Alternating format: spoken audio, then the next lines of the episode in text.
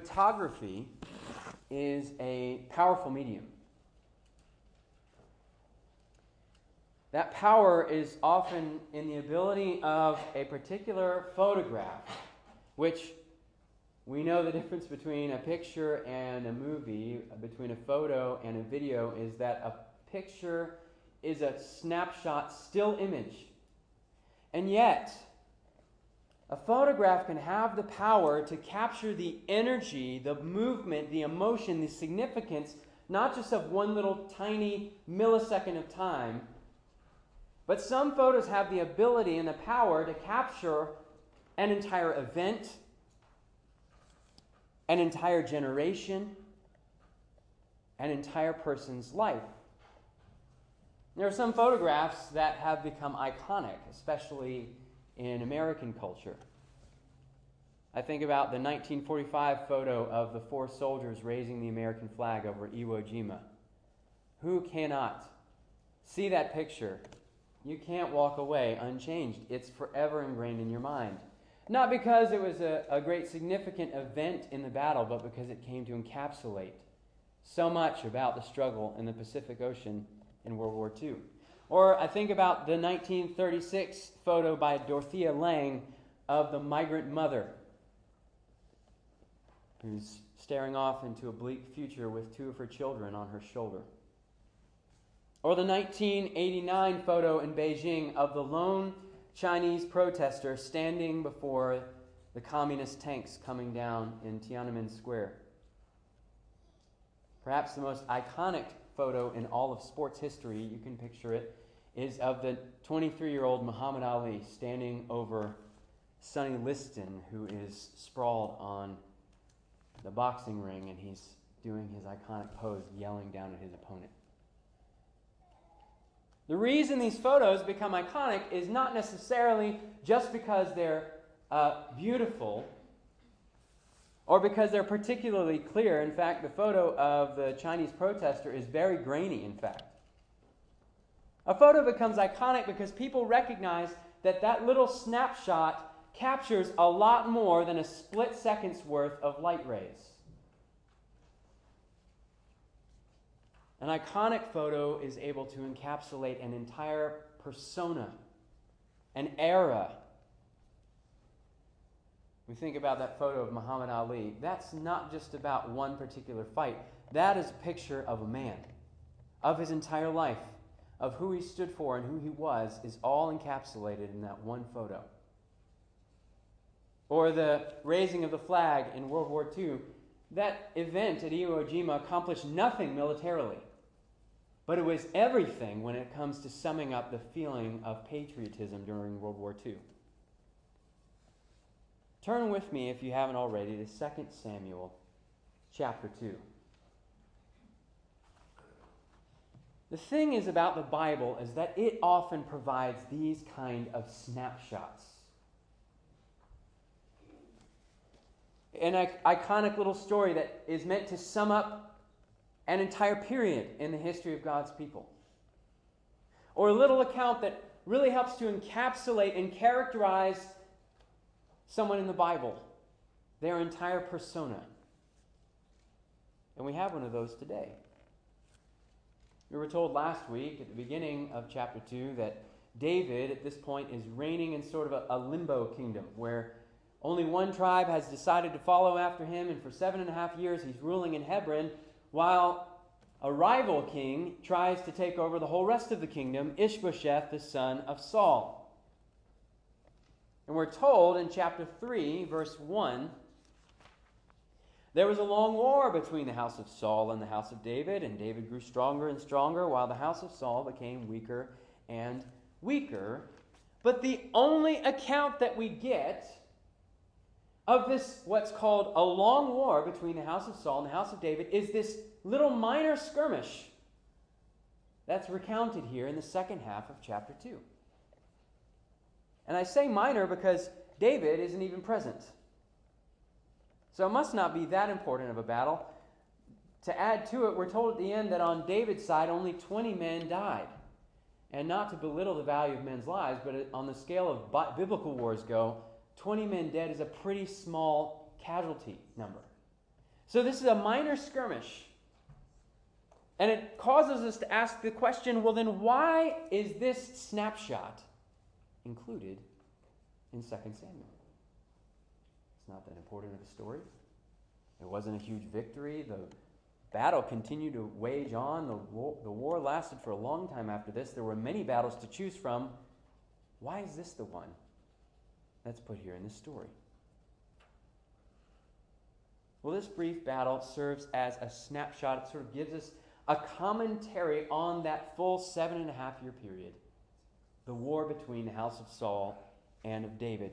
What does it look like when God's people turn their swords on one another? What is the end of a family feud? What happens when brotherly love is absent?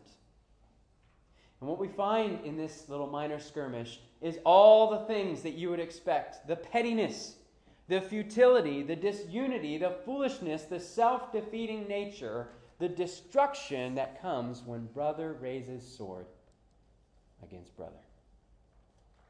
So if you found Second Samuel chapter two, let's stand together as we heed the compassionate warning and exhortation of the Spirit, beginning in verse twelve.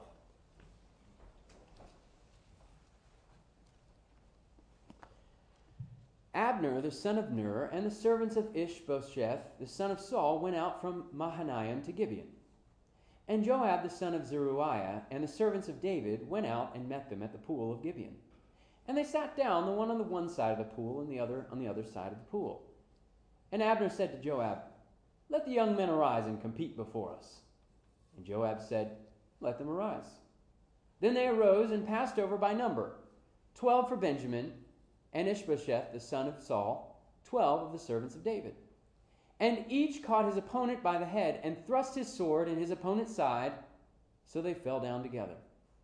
Therefore that place was called Helkath Hazurim, which is at Gibeon. And the battle was fierce that day, and Abner and the men of Israel were beaten before the servants of David. And the three sons of Zeruiah were there, Joab, Abishai, and Asahel. Now Asahel was as swift of foot as a wild gazelle.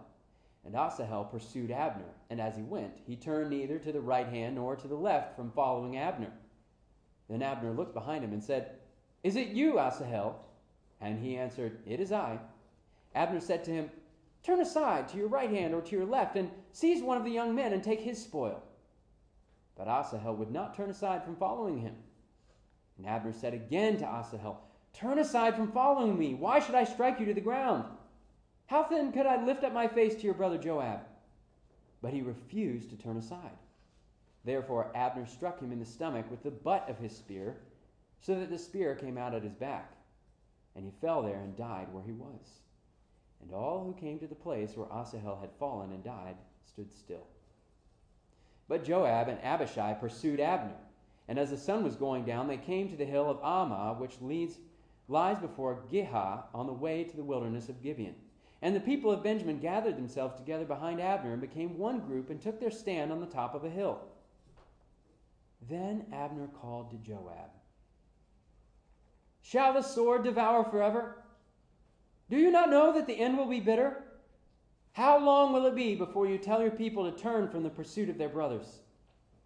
And Joab said, "As God lives, if you had not spoken, surely the men would not have given up the pursuit of their brothers until the morning." So Joab blew the trumpet, and all the men stopped and pursued Israel no more, nor did they fight any more. And Abner and his men went all that night through the Arabah. They crossed the Jordan and marched the whole morning. They came to Mahanaim. Joab returned from the pursuit of Abner, and when he had gathered all the people together, there were missing from David's servants nineteen men besides Asahel. But the servants of David had struck down of Benjamin three hundred sixty of Abner's men. And they took up Asahel and buried him in the tomb of his father, which was at Bethlehem. And Joab and his men marched all night, and the day broke upon them at Hebron. You may be seated.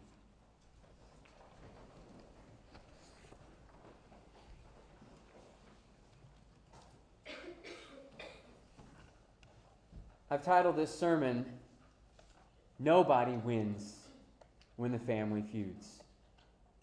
If you were to sum up the point of this story, that is it. Nobody wins when the family feuds. And as I was reading the story this week and trying to see how, how can we sum up what's going on here, my attention continually was drawn to verse twenty-six. Because in verse twenty-six, in the midst of this chaos of brother killing brother and chasing one another and this feuding amongst the family, we have this cry, these three questions that break through the chaos and bring a little bit of clarity to what's taking place. I want to read to you again verse twenty-six. Then Abner called to Joab, "Shall the sword devour forever? Do you not know that the end will be bitter? How long will it be before you tell your people to turn from the pursuit of their brothers?" This morning, I want us to see verse twenty-six as sort of the frame around this snapshot that helps us to interpret and understand what is going on in this story. There are questions that are meant to help us to see the horror of what is going on here. As we look at the chaos and how did this happen, these three questions ring in our minds, and I want us to spend a few minutes allowing these three questions. Shall the sword devour forever? Do you not know the end will be bitter? And how long will it be before you tell your brothers to turn from their pursuit of their brothers? These three questions to frame the way that we understand this story and interpret this snapshot. So first, this story illustrates for us, number one, the sword devours. The sword devours. So the story begins, it tells us that Saul, or that the, the son of Saul, Ishbosheth's men, gather under Abner, and they're on one side of the pool. And then on another mountain across from them are David's men under the leadership of Joab. And Abner, the general of Ishbosheth's army, calls out to Joab, the general of David's army, and he says, "Hey, let's have some fun. You take your twelve best guys, and I'll take my twelve best guys. We'll let them get together, and they can fight, and we'll have some entertainment this afternoon." And they assemble essentially what is a gladiator competition between some young men from Saul, from the son of Saul's army, and twelve men from David's army. And verse twelve tells us, "Each caught his opponent by the head, thrust his sword in his opponent's side, so they fell down together. All twenty-four young men's lives snuffed out like that." And for what? They fell down together. The sword devours. Sir Walter Scott lampoons this idolatry of the sword, this violence for violence's sake, by staging a medieval fair at the town of Ashby. I do not kid you. In the town of Ashby, in his novel Ivanhoe, where British knights put their chivalrous valor and their mighty battle skills on display in a pretend battle for the entertainment of the crowd. And he sums up the festivities in this way. "This ended the memorable field of Ashby de la Zouche, one of the most gallantly contested tournaments of that age, for although only four knights, including one who was smothered by the heat of his armor, had died upon the field, yet upwards of thirty were desperately wounded, four or five of whom never recovered. Several more were disabled for life, and those who escaped best carried marks of the conflict to the grave with them. Hence, it is always mentioned in the old records as the, quote, gentle and joyous passage of arms of Ashby." You can hear the dry British wit there. He is poking fun at this violence for violence's sake, the fact that being good at wounding others is something to be proud of. The sword devours. When men and women take up arms against one another, there will be casualties. And when we're talking about a civil war, the only casualties possible, the only people who are going to be left dead on the field or wounded are going to be your brothers and your sisters. We read in verse sixteen about these brothers, these young men, they fell together. Asahel chases Abner to his own destruction. Israelite destroys one another. The sword devours. I read about Joab and Abner, and I just think to myself, what kind of people create this kind of environment where violence is celebrated and where the sword reigns? People like Joab and Abner, this kind of cavalier approach to war where men's lives are just easily expendable. And we read about these young men and their fighting for the entertainment of their generals, and it really should turn our stomachs to read the people of God seeing violence in this way. Well, why do they put these men up to this? Why are they even entertained by this? It's because they have no regard for the personhood of these young men. twenty-four men dead on the field, and for what? Entertainment, sport, for fun. The word that Abner uses is, why don't we have a little bit of fun? Let these men play for us. Playing with young men's lives. In a culture where the sword devours, we, the people of God, have to be those who declare life is precious. Every life. Not just some lives. Not just the lives of the people who look like me, or who are a certain age, or who can contribute things to society. The lives of unborn babies matter and should not be disposed like we're playing some kind of a game where abortion is just an oopsie or a laughing matter. Where we say the lives even of convicted criminals matter, that they shouldn't be disposed or abandoned to corruption simply because they broke the law. Where the lives of abuse victims matter, where churches never minimize or cover up spousal abuse, child abuse, pastoral abuse that could be going on in their midst. Where the lives of black people here in Newberry matter, and the members of an all-white church are not afraid to say it. Where they will not speak down to people of a different color, where they will not call them by the N-word or treat them as second-class citizens, but where they esteem every single life as precious and valuable to God. The sword devours because unregenerate men, Paul says, are full of envy, murder, strife, deceit, maliciousness. Think about yourself for a moment. What are the reasons why you are tempted to take up your sword against somebody else? Why do we fight with our wives? Why do you fight with your brothers, your sisters, your coworkers, church members? It's because in our hearts, we are acting as selfish people. We are saying about ourselves, my life is more valuable than your life. I deserve to have this promotion. I deserve to have this toy. I deserve to have this whatever. My opinion matters more than yours because my life is most valuable. And selfishness and selfish ambition leads to rivalry and strife. We don't wage war for no reason. It's always for ourselves. You see, humanity has not progressed past Genesis chapter four, verse eight. We read it this morning. The only difference between this story and what we read this morning between Cain and Abel is that now it's just Cain and Cain. Brother killing brother is what we have here in Second Samuel chapter two. And this is how Satan intends to destroy mankind, by turning brother's sword against his own brother. He wants to see mankind kill itself.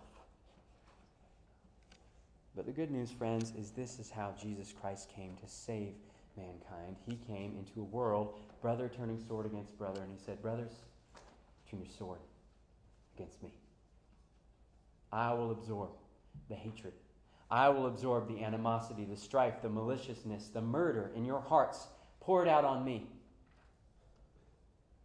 And what is more, he absorbed all the wrath of God against us, mankind, who was destroying men and women, our own brothers and sisters, made in the image of God.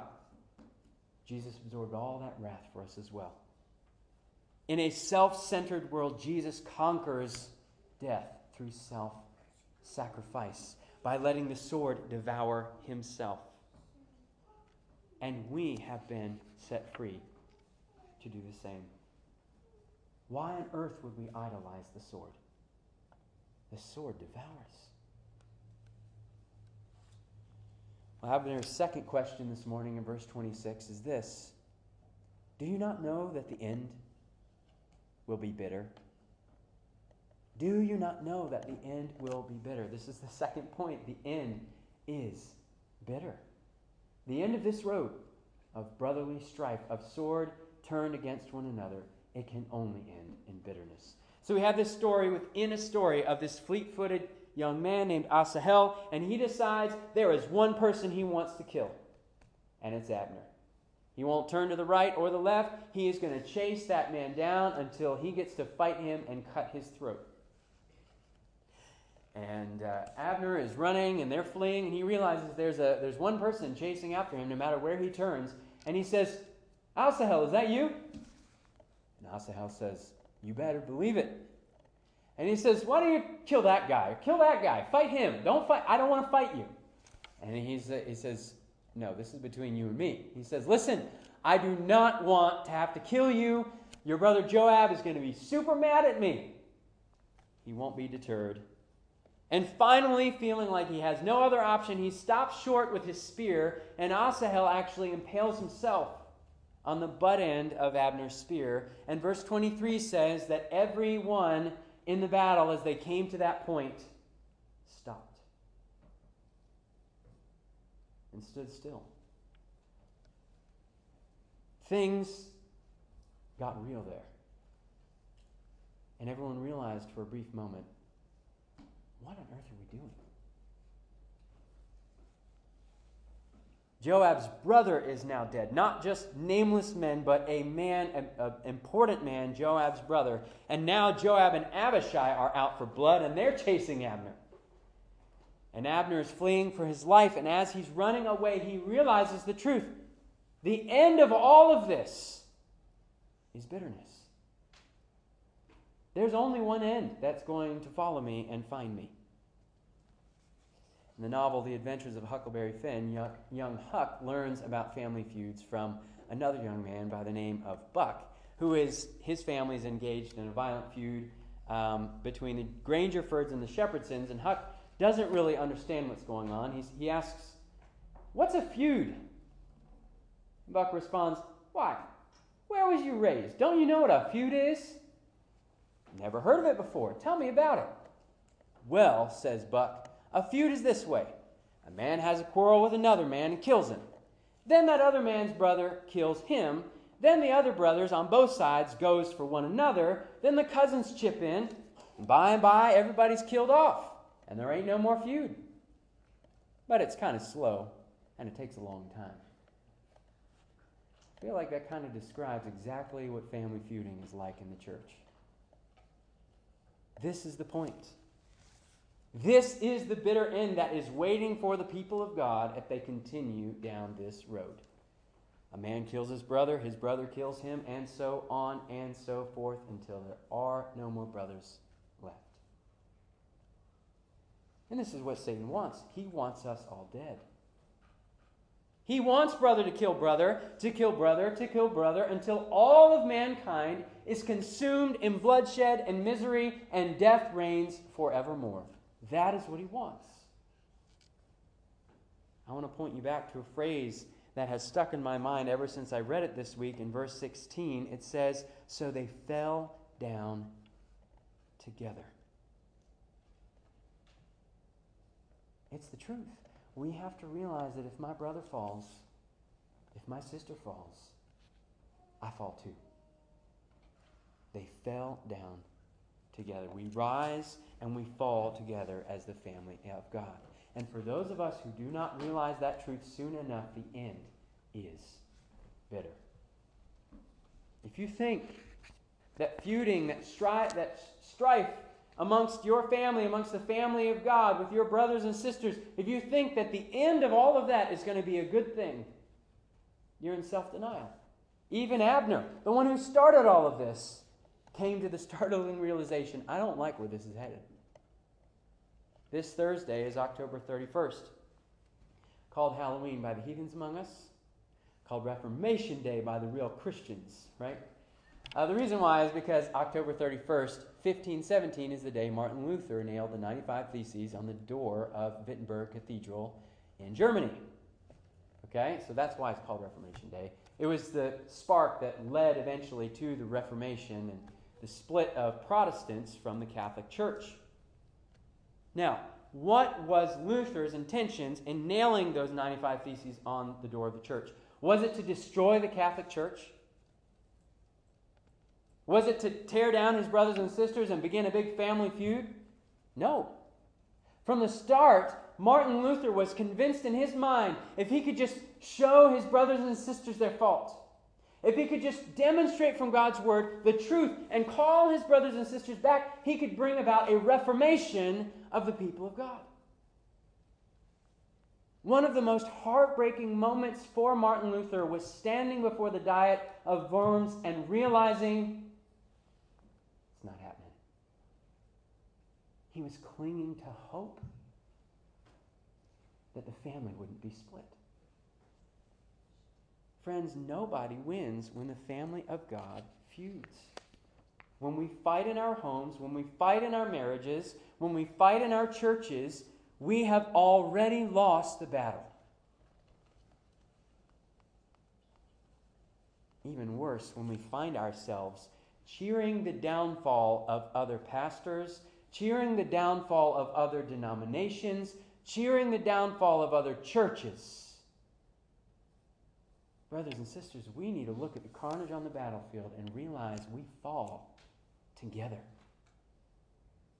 Why on earth would we ever want a gospel-proclaiming church to fall into disgrace or disunity or feuding?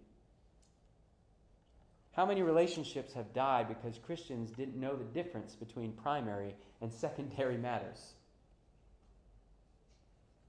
Because Christians wouldn't allow love to cover over a multitude of sins. Because Christians insisted on winning no matter the cost.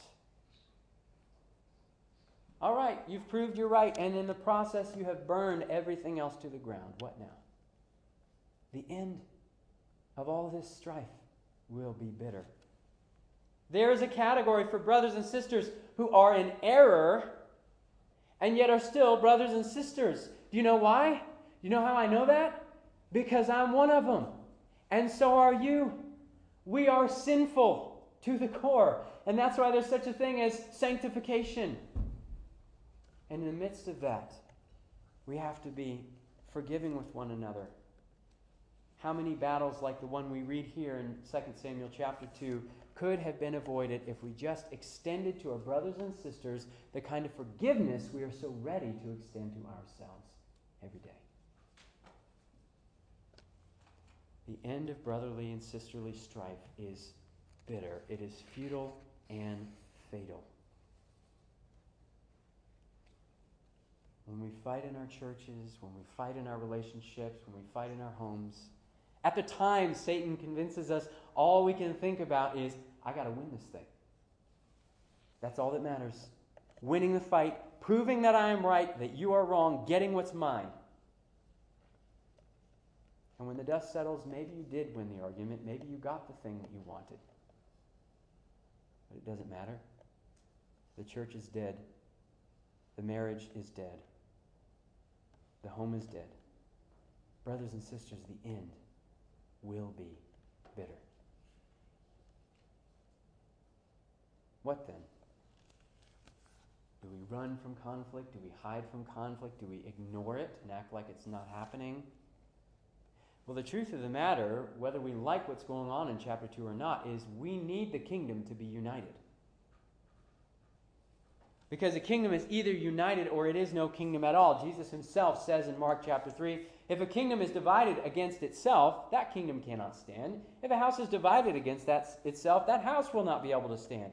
Brotherly strife is a clear indicator that a rival king has entered the kingdom. We can't just ignore and pretend like there isn't a rival king marching around, gathering troops behind him in the kingdom. Ishbosheth is on a rival throne, and it is not a unified kingdom until all of God's people are under the leadership and submitting and bowing the knee to King David. There is a conflict in this story, but we have to recognize as Christians the difference between conflict and strife. Brothers and sisters can have a conflict. They can have a conflict of opinions. They can have a conflict over biblical interpretations or of Christian convictions. And those conflicts can either lead to greater unity and love and forgiveness under the lordship of Jesus Christ, or those conflicts can lead to disunity and strife, depending on how we enter them. We have to figure out how to dethrone those false kings in our lives without also killing our brothers and our sisters. Joabs have to learn how to take the high road, not enter into the battle. Abners have to learn to surrender to the true king, because there will be consequences from what happens on that battlefield. There are going to be consequences we're going to see for Joab. There are going to be consequences for Abner as the story progresses. This is something we have to acknowledge. Yes, we can forgive one another. Yes, we can allow love to cover over a multitude of sins. However, we can't just go sinning against one another intentionally, brazenly, and think there will not be any casualties or wounds that will last long after that battle is over. Battles like these leave scars. They leave permanent injuries. Battles have casualties, and to pretend otherwise is to be foolish. Is it a good thing that Abner came to a realization that maybe this whole thing I started was a bad idea, and maybe we should quit now? Yes. Would it have been better for Abner to have never begun the battle in the first place? You bet. Sin has consequences. A pastor can be forgiven for committing adultery with one of his congregants, but you better believe things will never go back to the way that they were.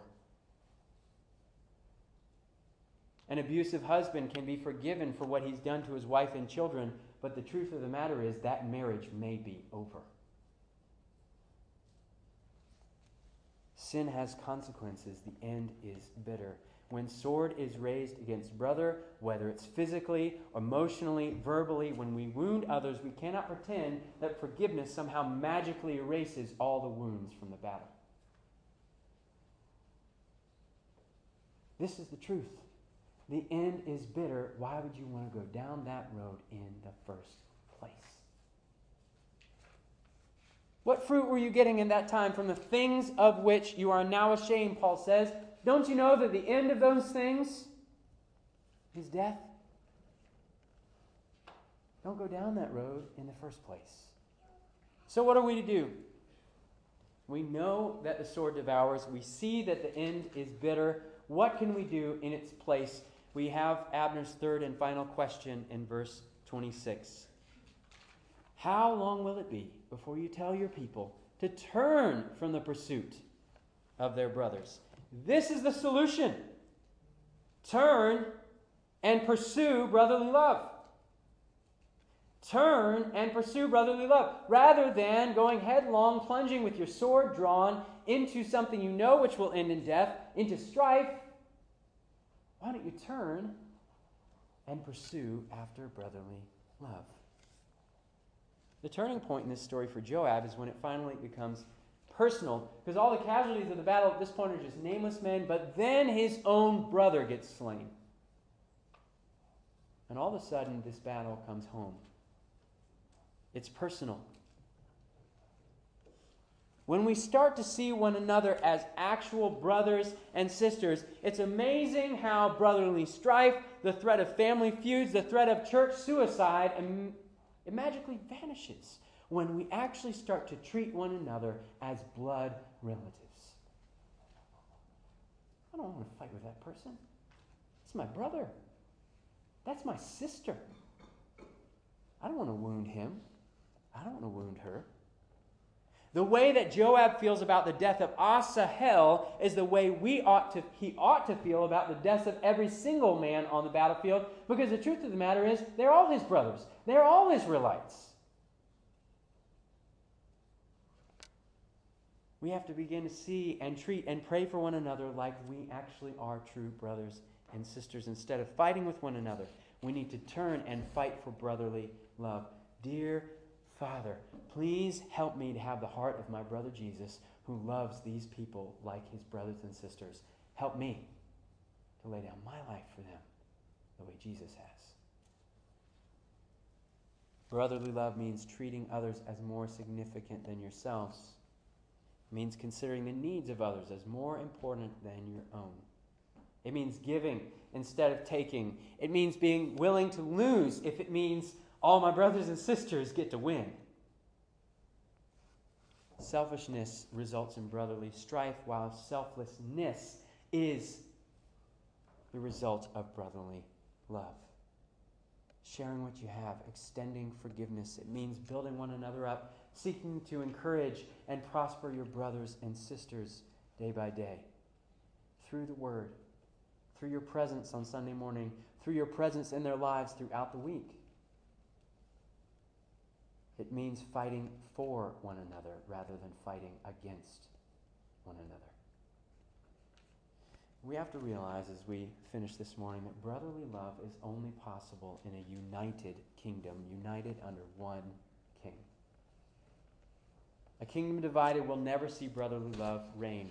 This battle is over at the end of chapter two, but the war will wage will rage on for a long time. As long as there are two kings, there will always be civil war among the people of God. You cannot serve two masters. You cannot serve the Lord Jesus and the prince of the power of this world, because the world is at enmity with God.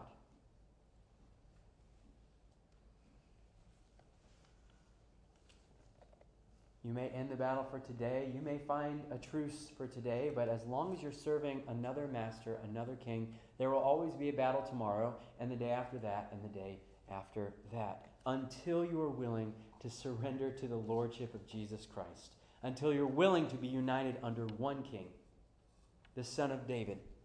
Will you turn from your hatred of your brother, your selfish ambition, and will you give yourself to the Lord Jesus?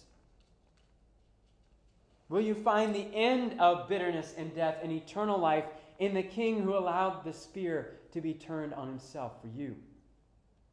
Even as he sits on his throne, do you know that he holds out the wounds which he received for the forgiveness of your sins, wounds which you and I gave to him, our own brother, wounds which now plead on our behalf for forgiveness, if we will come and bow at his feet and serve him as our King. Will you turn this morning and pursue brotherly love? I wonder if we were to take a snapshot of your life, what would that photo reveal? If we were to capture a glimpse of your home, would we find brotherly love? Your marriage, your workplace. If we were to take a photograph, what would we find?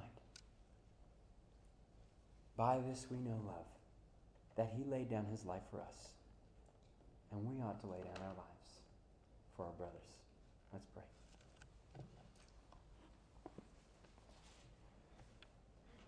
Lord Jesus, we thank you for your supreme example, that you are uniting a kingdom underneath you of selfless brothers and sisters, because you, our brother, have laid down your life for us. Please, Lord Jesus, we pray, turn our hearts, turn our hearts, turn us to love one another in the way you have loved us. We pray this all trusting in Jesus' name.